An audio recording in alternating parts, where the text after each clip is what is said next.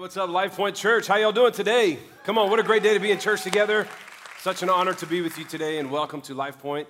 Uh, so thankful for all of you. My name is Mike. I get to serve here as lead pastor, and want to say again, like we heard earlier this morning, welcome to all of our first-time guests. If you would text again that letters, the letters LPC to 31996, we want to connect with you. And I want to take a moment, look at the camera, and say welcome to all of our locations. We have multiple video services happening as part of our church today one at our Rossview campus, one at our Austin Peay State University campus. It's such a privilege to be with all of you guys at Austin Peay State University today, as well as the East Valley Dream Center in Chandler, Arizona, and everyone who joins us online. We want to say a big welcome to you. LifePoint, can we give it up for our whole church family? We're one church, many places, and we've also got folks listening and watching on demand through our podcast. It's just a, a privilege to be with you this week. Thank you so much for letting me be a part of your week. And I'm really excited about Baptism Sunday today. Uh, like we heard earlier, if you've not been baptized in water as a follower of Jesus, that is the next step for you. We are always encouraging people to take next steps and take steps forward in our devotion to the Lord.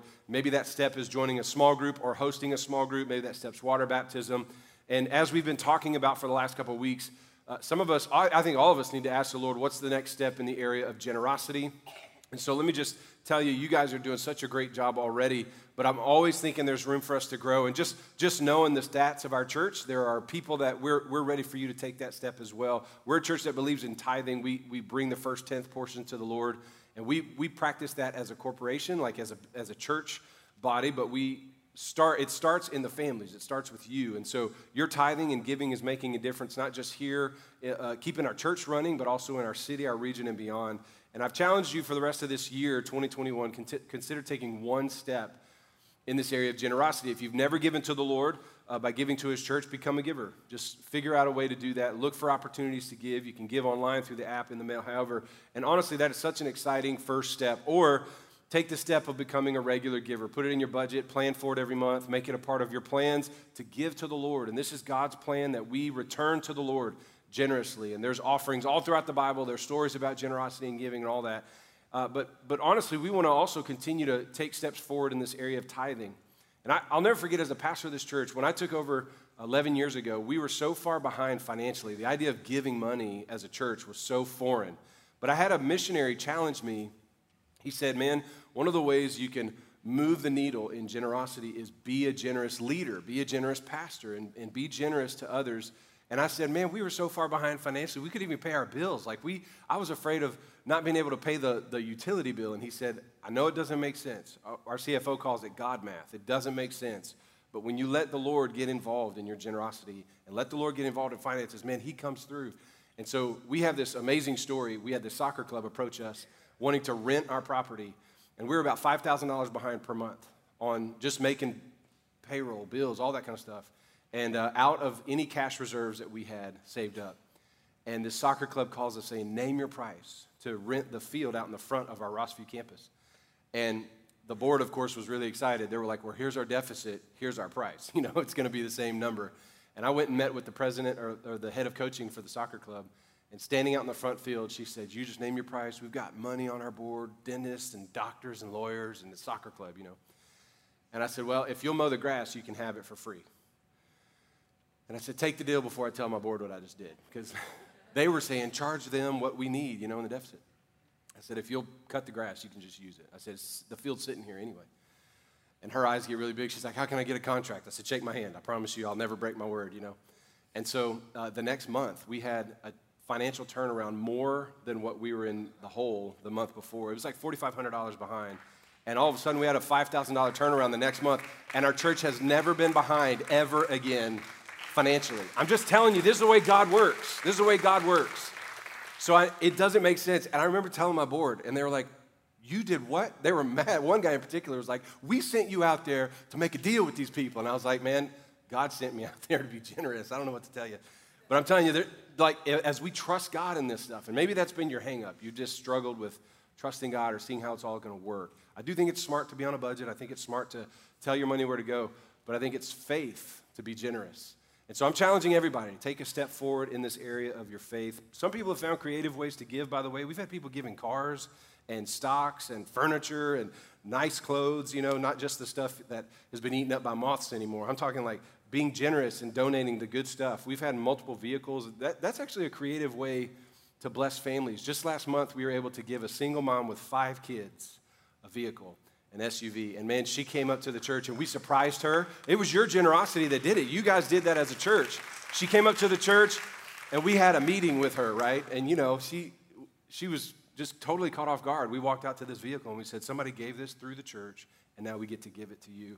No strings attached. You don't owe us anything. Man, you talk about a tearful day that was. Come on, somebody. Isn't it great to be generous? Isn't it fun to be givers? Come on. Yes, thank you, six people. All right, well, whatever. Hey, turn with me to Acts chapter 6. We are back in the book of Acts series. What a blessing it is to get back into the book of Acts. And we started this series back on Easter Sunday, and we just took a break for six weeks to go through the parables of Jesus and take that break. And man, what a great series that has proven to be challenging and transformative for us. Uh, but, th- but we're back in the book of Acts, and this is our long kind of play that we're running right now. We started this on Easter Sunday of 2021. And I just believe reading, learning through the book of Acts, we're going to see the way God's uh, first church, like how they launched into theological living and Christ centered living and spirit led living.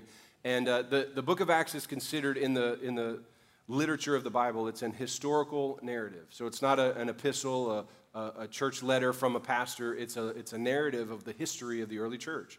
But from this, we learn how God's people were responding to the leading of the Holy Spirit, to reaching people far from God, how they responded to persecution, and they were even open to persecution if that had to happen. And today we're going to see uh, when pain enters into the story. How many of you know anything that grows creates stress, right? And so we're seeing this growing church now in Acts chapter 6. And Jesus launched the church in one of the craziest cultures ever, in a difficult season, a time of political and social turmoil. And I'm encouraged by the book of Acts because I feel like that's the world we're living in again, which really we've been living in ever since. But, but I think if God would plant the first church in crazy days, I think God will revive our church in crazy days as well. Can I hear an amen, everybody? So today we're in Acts chapter 6. And it's the very first time we see the pain that comes with church growth, the challenges that come with reaching new people for Jesus and reaching people far from God, and not a part of the church. People who were not part of the original 12 disciples or that original crowd of a few thousand in Jerusalem. Now the church is growing beyond its original borders or its original walls, so to speak. And uh, this is a challenging message for church folks, I think, in particular, because Christians have a reputation of kind of liking it their certain way. I don't know if y'all knew that or not.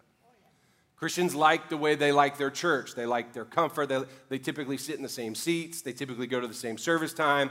They kind of follow the same rhythms. They want to know if their preacher isn't coming today so they can skip. You know, like all these kind of things. Not you guys, other services. But if we're going to be a growing church, which how many of you know lost people still matter to us, and reaching people far from God matters to us a lot, then we have to innovate ways of how to reach people, and it's painful. In fact, I've heard it said it like this. Um, oh, I've titled the message, The Growing Pains of a Healthy Church. Uh, I, I, get to coach some of this stuff with other pastors that are asking about church growth and how we've seen growth in our church and what does that, what does that come with? Well, pain. That's one of the things it comes with. I've heard it said, uh, growth requires change. How many of you remember when you were becoming a teenager, right, and you wanted to get bigger and you wanted to grow and be tall? Well, it requires change. New clothes, bigger bed. That was my story. I outgrew a twin bed. Anyway, bigger shoes. My feet kept growing. Every time I get new shoes, I needed new ones in three months. My daughters are going through that phase right now. Growth requires change. Well, change requires pain. How many of you know to change everything? Like just the change of something exciting, like moving. You go build a house and you're going to move. How many of you know that's painful to pack up your old old house and then patch all the walls that you just overlooked for the last 20 years. And there's just pain that is associated with change. And doing new things is costly, and doing new things requires some pain. Well, if growth requires change and change requires pain, then guess what? Growth equals pain. How many of you hate pain? Right? I mean, I, am I'm, I'm 6'6, and I remember in my teenage years, I went through growth spurts, right? And I went through growing pains. That's what the doctors would call it. And of course, they're always like you're, you're in serious pain and the doctor's like, it's normal, it's pain, you'll get over it. And you just want to, you know, kick him in the shin. One of the pains that I went through as a teenager was with my knees. I had this condition, I guess. It's called Osgood Schlatters. I don't know if you ever, it's a tall man syndrome. Come on, my man, right here. You know what I'm talking about? If you're short, you've never felt the pain of this. You know what I'm saying? You don't even know the struggle. But essentially, your legs grow faster than your knees. And the, the combining joints right below your kneecap, it creates this bump out on your knee and super tender. You can't squat down. I was a catcher in baseball and a first baseman. It was terrible. I hated it constant pain, and the doctors would just sh- slough it off. Like, I'm looking for morphine drip or anything. You know what I'm saying? I was just constantly in pain. And they're going, It's growing pains, you'll get over it. But in order to grow, my body had to change. In order to change, that reduced pain, produced pain. And so growth equals pain. Now, here's the thing I know every pastor I coach and every church I talk to says, We want to reach people far from God. Can I hear an amen? amen. But we just don't like the pain side. If I were to tell you we want to be the biggest church that we've ever been, we want to see more people say we want to start new campuses and, and grow new services and reach people far from God, everybody would say amen until it costs your seat. Or until we start a, well, you guys are the, you know, the, the exceptional crowd because we said we're going to do a 7.30 service. And only you guys, you are like gluttons for Sunday morning punishment. You're like, yes. But the rest of our church was like, I ain't doing that. But growth will produce pain. It, will be painful when people who don't look like you and who didn't grow up in the church like you start coming, which is our goal for growth, but then it changes the way we're allocating resources and how we staff the thing and, and what we do with, with money that you've donated and you've given to the Lord, and we spend it in ways that you don't approve of, but it's because we're reaching people that have never been reached before, and you get frustrated. I just have been working with church people a long time. So I want to tell you, those pains are normal, but if we want the result of reaching people far from God, we have to embrace the pain of change. By the way, this is good for business leaders. You guys need to know this. Teach this to your team. I mean, you think about when, you, when you're a startup company, right? And then you grow beyond your capacity to run the shop all the time. You got to hire people. Well, that's new personalities and perspectives, and that's change and then they'll have opinions and ways of doing things that are not like yours. And you got to decide are we going to grow through that change or not and endure the pain in order to grow and to scale our organization? It's true with your family. How many of you remember getting married? How fun that was. How many of you remember having babies? How fun that was. Making them too, right? I mean, how fun, how fun the process is. How many of you remember raising babies? That's painful. You remember asking the Lord, why did you give me these children? You know, like there's a couple times where you just ask, you know, and it's not because you want to get rid of them, you just want to break. You know what I'm saying? All right, anyway, so let's move on because my kids are in the room. All right, uh, I'm going to read Acts chapter 6. I love my kids, for real. Um, Acts 6, uh, we're picking up where we left off. And so far, we've watched the church kind of blossom as this really organic relational thing, and they're dedicated to one another and they're sharing everything together. And man, God's moving, and thousands of people are getting saved. Thousands of people are giving their lives to Jesus. And then we see in Acts chapter 6, verse 1 Now, in these days, when the disciples were increasing in numbers, a complaint arose. The first complaint in the church, Acts chapter 6, verse 1. A complaint by the Hellenists, which we're going to talk about, arose against the Hebrews or the original Jewish converted Christians, right? Particularly the disciples, uh, because their widows were being neglected in the daily distribution. We'll talk about that. And the 12 disciples summoned the full number of disciples and said, It's not right that we should give up preaching the word of God to serve tables. Therefore, brothers, you pick out from among yourselves seven men of good repute, full of the Spirit and of wisdom, whom we will appoint to this duty. But we have to, or we will, devote ourselves to prayer and to the ministry of the word. And what they said pleased the whole gathering, and they chose Stephen, a man full of faith into the Holy Spirit, Philip and Prochorus, and Nicanor and Timon, and Pumbaa, and Parmenas and Nicholas, a proselyte of Antioch. These they set before the apostles, and the apostles prayed and laid hands on them, obviously sending them into the ministry of distributing to the, the widows. And the word of God continued to increase, and the number of the disciples multiplied greatly in Jerusalem, and a great many of the priests, the Jewish priests, became obe- obedient to the faith. Lord, would you challenge us through this word as, as you've done it in the book of Acts Church? I pray that you would do it in us. Help us to see the goodness in this system, in this process. In Jesus' name, amen. Hey, growing pains are a sign of health. Growing pains are a sign of health. How many of you would rather be going through growing pains than death pains, right? growing pains are a sign of health. And, and when a church is growing, this is, this is my world. Like I live in this world all the time. When a church is growing, it will produce challenges. And that's good. That's a good sign because it means God is entrusting this church with people that are far from him that are coming. And here's what's happening. It, watch what happened in verse 1. In the days when the disciples were increasing, so there's growth. The disciples are increasing. If you go back the last five chapters, thousands of people are coming to faith in Jesus. But then this complaint arises. How many of you know you got new people in your house, new people in your neighborhood, new people on the job, new people in your church, it's not going to take long before they don't like the way y'all always did it. Or it's not going to take long before someone feels overlooked or not cared for or not heard. So, this is the first time we have church complaints. You ever been in a church with a suggestion box in the lobby? Yeah, we're never going to do that, by the way. We have an email address for that. It's called randy at firstbaptistclarksville.com. That's not their email address. A complaint by the Hellenists. Now, the Hellenists are this group of converts to Jesus they were probably Jewish by birth, but they were Greek people. They were like, they'd embraced Greek culture. And specifically, they were Greek speakers. So the, the Jews of the day are Aramaic and, and, and Jewish Hebrew speakers. They would have known Greek as well. But, but for the most part, uh, the Christians so far, Acts 1 through 5, were Jewish converts to Jesus, right? But now the church is growing. And so far in Acts, there was commonality among the Christians. They shared all things in common, right? If you remember in Acts chapter 2 and Acts 4, they devoted resources to each other, they shared finances, they served one another completely without complaint. They prayed and worshiped every day in the temple. They devoted each other financially, even to the point they sold their possessions, shared all their money and assets. Now, the church is growing beyond that kind of organic, Jerusalem centric, Jewish converted church. And they're going beyond Jerusalem growth. And the disciples were increasing, the followers of Jesus increasing in number which is great, which means the church is growing, which means new people are coming to faith in Christ, which is the goal. Jesus didn't come to establish a new country club with his picture on the wall. He came to establish the kingdom of heaven on earth and that we would see people far from God coming to Christ. So new people are becoming Christians, getting saved.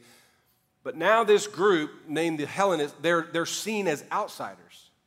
On the front end, they're our target, right? Like we want to reach them. But now that they're in, they're complaining which is an interesting dynamic.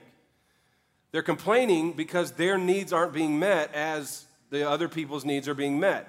So these outsiders, these non uh, Jewish or Hebrew speaking Jewish converts are coming to faith. These are Greek speakers. They've embraced Greek lifestyle, pagan uh, traditions, probably.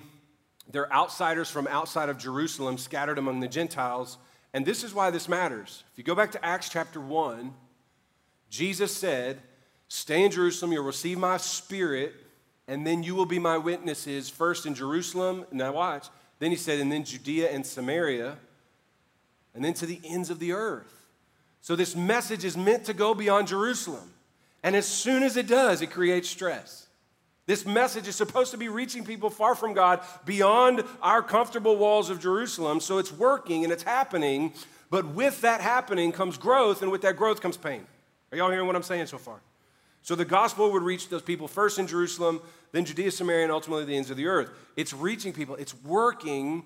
And now, in the working of reaching people, the leaders had to lead the people. So, how many of you know it's exciting to reach people far from God? How many of you know it's exciting to reach people who are not like us? Amen? How many of you know it's always great to celebrate reaching people until they take your seats and until their kids fill up a classroom and your kid doesn't have room anymore and and they take your resource and they crowd you out of your prime seat and spot in the church. The Hellenists were the outsiders. And they're being reached by the gospel, praise God, but their growth puts pressure on the ministry to minister to them, to care for them, to serve them. And all of a sudden, they were being celebrated for being reached, but now there's a complaint because they're not being served. Y'all see the difference? We celebrate them being reached, but the complaint is that they're not being well served. The Hellenists say, to the Hebrews or the Jewish Christians, the leaders really, they, they complain because their widows, which we know from the teaching of Jesus and James, like caring for widows and orphans is part of following Christ, but they were being neglected in this daily distribution. So in the first century, for a woman to be widowed, she was very often uh, seen as destitute and left for poverty, but the, the church was like, no, no, no, we're going to care for the widows. We're going to care for them. If they don't have family to care for them, we are going to care for them. So they would have da- daily feeding and daily distribution. Now they're complaining not in a like critical, we hate this place, we're going to leave and go find another church. They're just going, hey guys, you're overlooking us, and probably feeling a little bit of racial tension or social stress because they are the outside group that's now come in going, we still feel like our widows should be cared for, and it's stressing people out.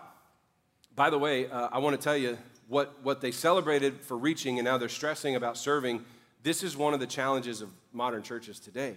I mean, I, I've never met a pastor anywhere that didn't want to reach people, but I've met a ton of pastors and leaders who don't want to serve the people that they're reaching, or they don't want to change their structure, their strategy, or their system to serve people that they're reaching it, because it's, it's painful, right? It's uncomfortable. But I believe with all my heart that these types of growing pains are a sign of health.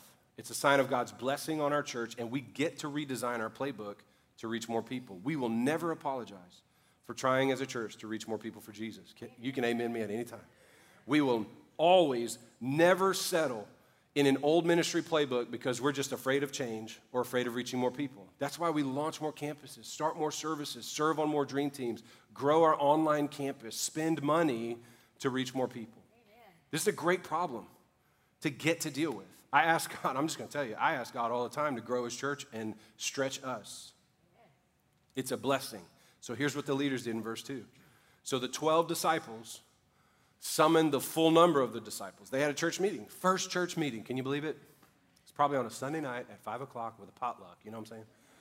They summoned the full number of the disciples, and here's what they said this is an interesting lead in to this whole situation. They didn't start with, hey, here's the complaint, and here's what we're going to do to eliminate the complaint. They dealt with the, the reality of structure. They said, it's not right that we, the leaders, the disciples, the apostles, should give up preaching the word of God to go serve tables. Because the complaint came against them. Hey, preacher, you're not meeting our needs. And they didn't respond with, oh my goodness, I don't want to you know, offend you, I don't want to hurt you. They recognized the responsibility that they had as spiritual leaders of preaching the word. They were the friends of Jesus, they knew him personally. And they just acknowledged, they go, it's not right for us to give up what only we can do to serve tables for these people. What they didn't say is, we're not going to serve the widows anymore. For the first time in the New Testament now, they're creating structure and order for the church. By the way, this is why your church needs to have structure and order. We learned this from the book of Acts. Watch. These were the group of 12 disciples under Jesus. Now they're the apostolic fathers of this church movement. They communicated with everyone. They didn't take a poll, they didn't do like a, you know, congregational vote. They led and said, here's what needs to happen. Previously, these 12 um, apostles were overly involved in handling all the ministry the day to day, the distribution, the fundraising, the baptizing, the overseeing communion, just doing the ministry activity. It was this startup enterprise called the early church. But now they're realizing that the growth they're experiencing will require them to do what only they can do well. It's the same problem Moses had in the book of Exodus. If you remember, Israel had grown so large, Moses is trying to care for everybody. And finally, his father in law, Jethro, has to pull him aside for a meeting and go, hey, man, you need to raise up leaders and let other people help you with this stuff. Because Moses was just burning himself at both ends, right? So now this startup enterprise called the early church is growing, and they realize that the growth will require them to do what only they do well as the leaders. They weren't unwilling to serve tables. Here's what you got to understand they weren't unwilling to do it because they've been proving that for five chapters. They weren't unwilling to feed the widows, unwilling to lead in communion, unwilling to fundraise, but they needed a system that, that allowed them to serve the church well, and they needed to raise up leaders to help serve other people. And that would allow them to focus on their primary responsibility as pastors and apostles and leaders to study the word, to preach, to prayer, to be the leaders of the church. Now, this could sound harsh if you're used to your pastor doing everything. Man, it used to be the badge of honor to have a pastor who did everything. My pastor was amazing. He could plumb the toilets, he could change a light bulb, he could preach the fiery sermon. He'd show up at every hospital visit and every birthday party and every baseball game. He was everywhere and did everything. That's not a badge of honor. It's actually a sign of poor leadership. Amen. I'm just going to tell you from a humble position like, when we started here, I did everything. I knew because we didn't have a choice. We didn't have any money, didn't have any staff. Then we started right away raising up volunteer leaders. But I remember unlocking every door in this building. I remember turning on it and off every light. making sure the bills were paid. I remember doing all that stuff. But as we grew, there had to be a point where we realized I need to do what only I can do, and others need to do what others can do. Are y'all hearing what I'm saying? It could sound harsh if you're from a church where you're used to the pastor or the preacher doing all the ministry. The problem is, it's not healthy for him or his family, or your pastor and her family or his family, and it's actually not good for us as the church. See, they said it.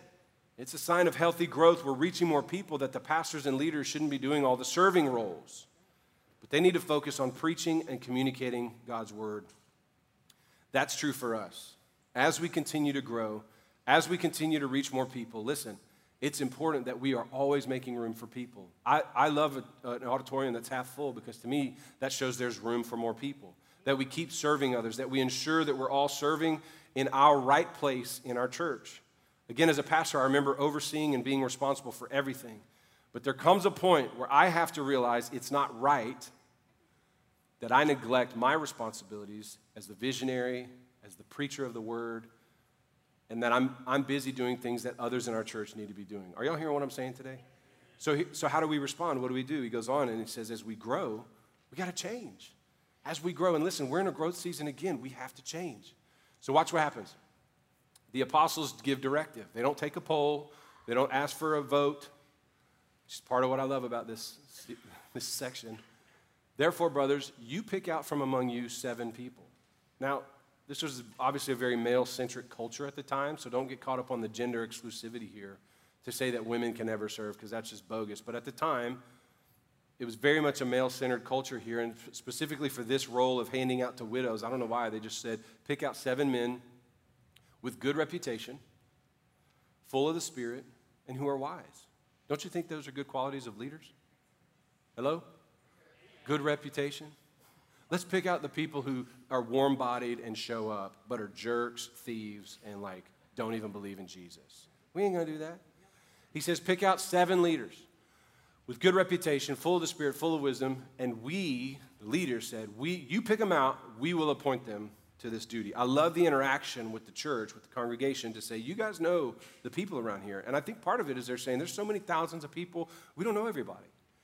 So you help us out. You help identify. By the way, this is why we have a Next Steps class. It's designed to help pick you out as men and women full of wisdom and favor and good reputation. Somebody say amen. This is an amazing directive from the apostle, and it's what we do as well. Our Next Steps class is designed to help get you connected to your gifts, your abilities to find your sweet spot of serving others. The apostles basically are starting the first dream team. All the dream teamers say amen. Come on, this is good. The apostles are starting the first serve team, first dream team. They needed a food distribution dream team. You know, we got a coffee team, we got a worship team, we got a production team, we got an APSU setup team, we got a, a East Valley Dream Center takedown team, we got a Kid Point team. They had a widows food distribution team. They got T-shirts made, they got the whole thing, a little L and a block. It was awesome. They took time to let the church know the vision and gave clear direction. Can I tell you something? Most churches struggle with this. And pastors struggle with this because we don't want to offend anybody. We don't want to ask you to do anything that you're not comfortable with. I totally do. I want you to be uncomfortable. I want you to grow. I want you to find your sweet spot. And I definitely want you to serve God by serving others. It's part of God's will for your life. Most churches struggle with this, especially in America. We tend to be more consumer Christians. We either take from others, we let others do all the work, we show up to church at our time, at our seat, and we expect the pastor and the staff and other people to show up early to set the table for us so that we can come and consume. In fact, most churches have accepted the Pareto principle. You guys familiar with the Pareto principle? It's this old principle that suggests that 80% of consequences come out of 20% of causes. The other way of saying that is 20% of people do 80% of the work. It's true at your job. I mean, you think right now, if you got 100 employees, 20 of them are crushing it right? In your family, you got a family of 10, two of them are the ones that always host Thanksgiving. It's 20% do most of the work.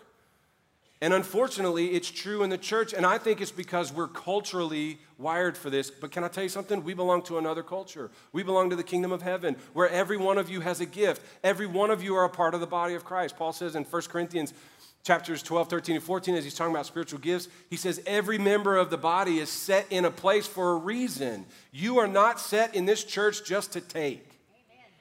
You are set in this church to be a part of this body, to serve, to contribute, to be a part of it. Man, don't get me fired up now. It's so early. I'm going to preach good, though. But listen, just because it's what others do doesn't mean it's what we should do. The Pareto principle is not a biblical principle, it's a worldly principle. The biblical principle is every one of you is a 10 at something. Every one of you is a gift to your church.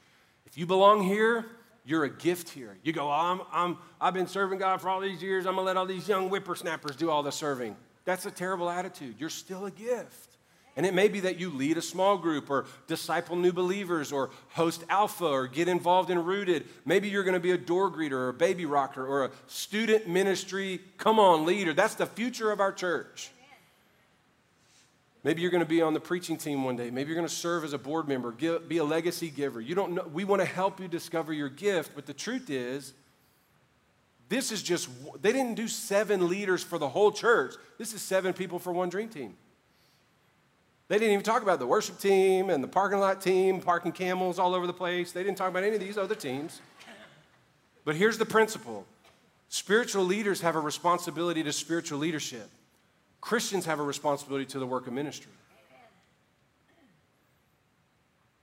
And that's, that's a message for us today because let me tell you the real hard stats of Life Point Church. You ready? 19% of our sixth grade and up church members, 19% serve on a dream team in a given month. We are a Pareto principle church, not a Bible principle church when it comes to serving. 19%. We are Pareto principle people. And I'm not saying this to shame you or to judge you. I'm saying this to call you forward, to say, you are a gift here. Let's create dream teams around the gifts that you bring to the table. I don't even know the teams that we'll have one day because you show up and say, here's how God's wired me. Some of you may have a gift of hot air balloon rides for kids, and we had never, that's a dangerous insurance proposition. oh Lord, what did I just do? I don't know what your gifts are, your passions are, but there's a reason God's planted you in this church.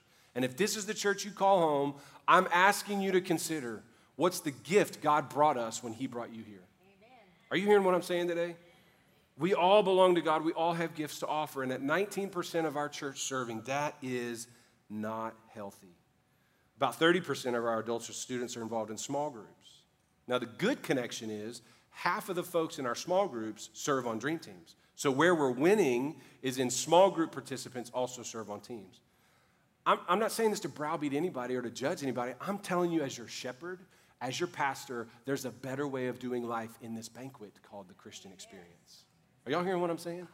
You want to have a better church? Serve it. You want to have a better church? Don't, don't just wait on your pastor to stop being offensive. I'll always be offensive. Are you kidding me? Don't just be mad that it's a video service. No, no, no, no, no. Those things don't matter. The, you're the gift to this church. As Life Point grows, there's no way that I or our staff can or should do everything. Every one of you is attended something, and part of growing is all of us participating in the serving of others. So I want to celebrate and challenge you. I want to celebrate those who are serving. Praise God. Hey, look, if you're serving on a dream team, we just celebrate you right now. Can we give it up for those that are serving? Praise the Lord. Praise the Lord. We celebrate that. Now, here's the challenge it's for all the rest of you. The challenge is take the step. Start serving before now and the end of the year. Get on a team. Serve in your local church. By the way, it'll make you a better servant outside of your church, too. The goal is to teach you this here so that you can do it well there. The goal is not to just build a big service factory here at Life Point Church. We want to help you become a servant hearted person so that you become a servant hearted person all the time. But my challenge is if you've taken a break, break's over. And if you're not on a team, you're not serving your church somehow, let's go. Move forward. It's not right. Let me tell you something. It's not right that you expect the, the pastors and the staff to do everything for you to just receive ministry. It's just not right. Amen. I love you. I didn't write the Bible, by the way. I didn't say those words first. It is not right. I didn't say that first. I'm just preaching the word. Amen. Then he goes on in verse 4. He says, But we will devote ourselves. This is the apostles, probably, probably Pastor Peter, saying we need, need to devote ourselves to prayer and to the ministry of the word. I mean, I hope you're thankful that I'm committed to preaching the Bible here for you. But I'm going to tell you something. If we don't have enough kid point workers, I'm not going to be here one Sunday. I'm going to be in the three year old room. You know what I'm saying? Like, now all of you will be like, no, no, no, don't do that. That's where it's not right. Because I'm flowing in my gift here. I'm flowing in my gift and my calling, my assignment as the pastor and the leader and the, the preacher. But I'll tell you one of the easiest ways to get me distracted is get me some, some hole in our leadership system, and I'll go fill it. But it'll be at the cost of me being where I'm gifted. Are y'all hearing what I'm saying today? And, and, and what they said, look at this. And when they heard this, the crowd, they were pleased by this. They're like, you know what? That makes sense. And I hope that it pleases you to hear that you're a gift to this body and that I want to flow in my gift. My role as pastor must stay committed to the vision and leadership and to prayer and to the ministry of the word. Can I tell you, I'm actually really not very good at this. There's not much in this church that I'm not willing to do, I promise you. But there's only a few things that only I can do or should do. I'm actually not good at this. I, I love to be distracted by people. I love to be distracted by business. My assistant and I have been talking about, and she won't fix it. My calendar uh, constantly gets overrun with stuff that distracts me from dedicating to prayer and to scripture and to preaching. I need to do better at saying no to things that others can and should be doing. Hospital visits are your problem. Caring for the poor and the widow and the orphan, that's, that's for you guys to do. That's, Paul, Paul talks about it like this in Ephesians 4. The job of the pastor and the ministry is to equip saints to do the work of ministry. And if you think I need to do every funeral and baptize every kid, every person, and dedicate every baby, then we're not tracking the same way here. It, my job is to teach, to pastor, and to equip you through our team to do the work of ministry. Are y'all hearing that? And, and this is where your gifts get to shine, where you become this great shining gift to the body of Christ. I'm being challenged by this. It's not just a message for you, it's a message for me to become a more disciplined man of prayer and my schedule to be more disciplined and to be more focused on the word as I need to be. Because as much as this is a challenge for you guys, it's a challenge to me to hear it as well, to focus on my assignment as well. But as we keep growing, we all have to change. How many of you know growth requires change and change is painful? So then they selected Stephen, a man full of faith, who actually dies in a chapter. So it's a bummer, but you know. Uh, he, he dies as a martyr. It's a powerful ver, uh, story. He's a man full of faith in the Holy Spirit. Philip, Prochorus, Nicanor, Timon, Parmenas, Nicholas, a proselyte of Antioch. These they set before the apostles, and then the apostles laid hands and prayed for them. So that's what we want to do with next steps. We want to help you discover your gifts, and we want to pray over you and employ you into service of others. Whether it's serving on a dream team on in this campus, at our next at our Austin Peay campus, serving with YAPAC, hosting small groups, whatever it is. We want to bless you and pray over you and lay hands on you. By the way, I want you to notice all of these people they selected, they're all Greek names. Isn't it interesting that the people full of the Spirit, full of good reputation and willingness, were the outsiders that they've reached? It wasn't just get the best insiders that have been here from the beginning. It's let's employ the outsiders that have now come into the faith Let's raise them up to be ministers with us. You might be brand new to this church, and we've got a class for you and a place for you to serve in your gifts. Isn't that great? I just think that's so brilliant. One of our pastors brought that up in our sermon meeting, and I thought that was so great. All right, so I got to finish the sermon. So, health plus growth plus change equals changed lives. This is where we're going. Remember what I said at the beginning growth requires change, change requires pain. So, growth requires pain, right? Well, health plus growth plus change, all of this stuff will bring us changed life. So, healthy structure and systems, right? Where, where the spiritual leadership's working in their flow, where people are ministering in their gifts and their abilities, all of that is healthy. Then it will grow the church. God will bring growth, and it'll bring outsiders in, and they'll start serving, and they'll start taking up room, and they'll start giving their lives to Jesus, and that will produce change. And all of this will bring changed life. So, watch what happens. They, they put this leadership place and structure. They empower new people to serve in the ministry of the dream team of feeding widows in, in, in, the distribution. And then it says, and then the word of God continued to increase. Some people are afraid if we let all these people come in here, it's going to change our church for the better. I promise. It's going to change our church for the better. The word of God continued to increase. God didn't slow down his mission. He's actually like applauding that, going, way to go. That's, that's what I want from you. It continued to increase the number of disciples multiplied greatly in Jerusalem. And look at this even a great many of the priests, the hardest hearted people, were the, the Jewish priests of the day. If you've not read the Gospels, you're going to see over and over again the priests of the day hated this Christian thing, hated this Jesus tribe, and now even the priests are becoming obedient to the gospel. This is the result of a healthy church who's on mission and who is serving correctly. The word of God will go forward. People will continue to come and give their lives to Jesus. Your pastor and your leaders will be flowing in their gift and their assignment. We will all be flowing in our gifts of an assignment. People will start getting saved. People get discipled, developed, and even the hardest hearted people will go, That's a place I want to be a part of. That group is different. Man, they're all flowing in their gifts. They're so joyful. They're, how many of you know it's a joy to serve where you're gifted, right? And it will be an open door for people, even with the hardest hearts, to come to Jesus. You know why?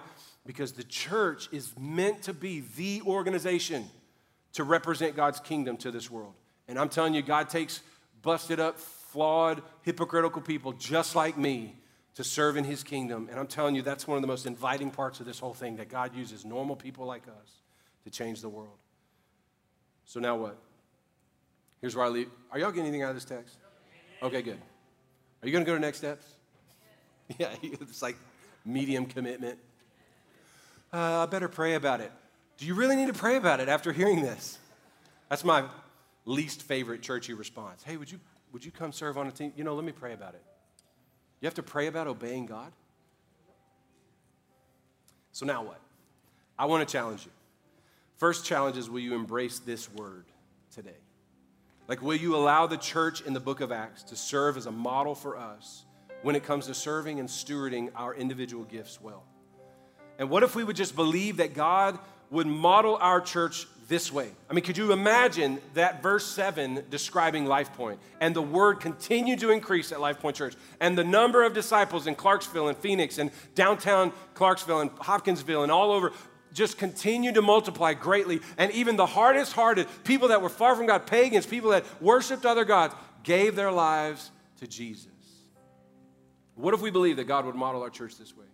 Where the leaders lead and pastors pastor, and we're able to commit to prayer and vision and ministry of the word. And what if we collectively commit to serving in our gifts, serving our part, getting on the team where God has gifted us, and doing our part so that His word will continue to increase and so that many will come to know the Lord. So, listen, if you've not done this already, here's your simple next step. Write this down. Attend our Next Steps class. At every location, this is for you. This is a way for us to identify you, to lay hands on you, to pray for you, to see your gifts, and to employ you into the work of ministry. And maybe you'll be on a widow's distribution team.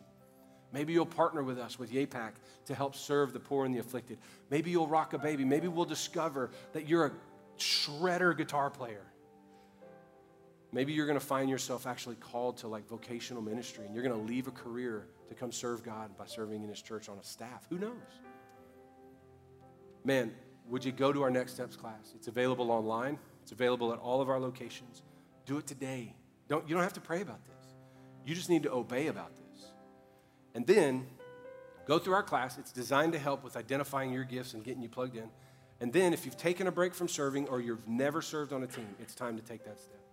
This is part of God's design. We see it in the early church that people serve others. If you've taken a break, your break's over. But if you've never gotten on a team, listen, our security and first responders teams have need. Our student ministry and Kid Point has need. Our teams, since COVID, Every church I know of, their teams have struggled, and people are saying people have come back to the church but not come back to their teams and serving. And I'm telling you, that time for that's over, man. New people are coming to this church, and we need a full, robust team serving as hosting and ushers and greeters in every, every area.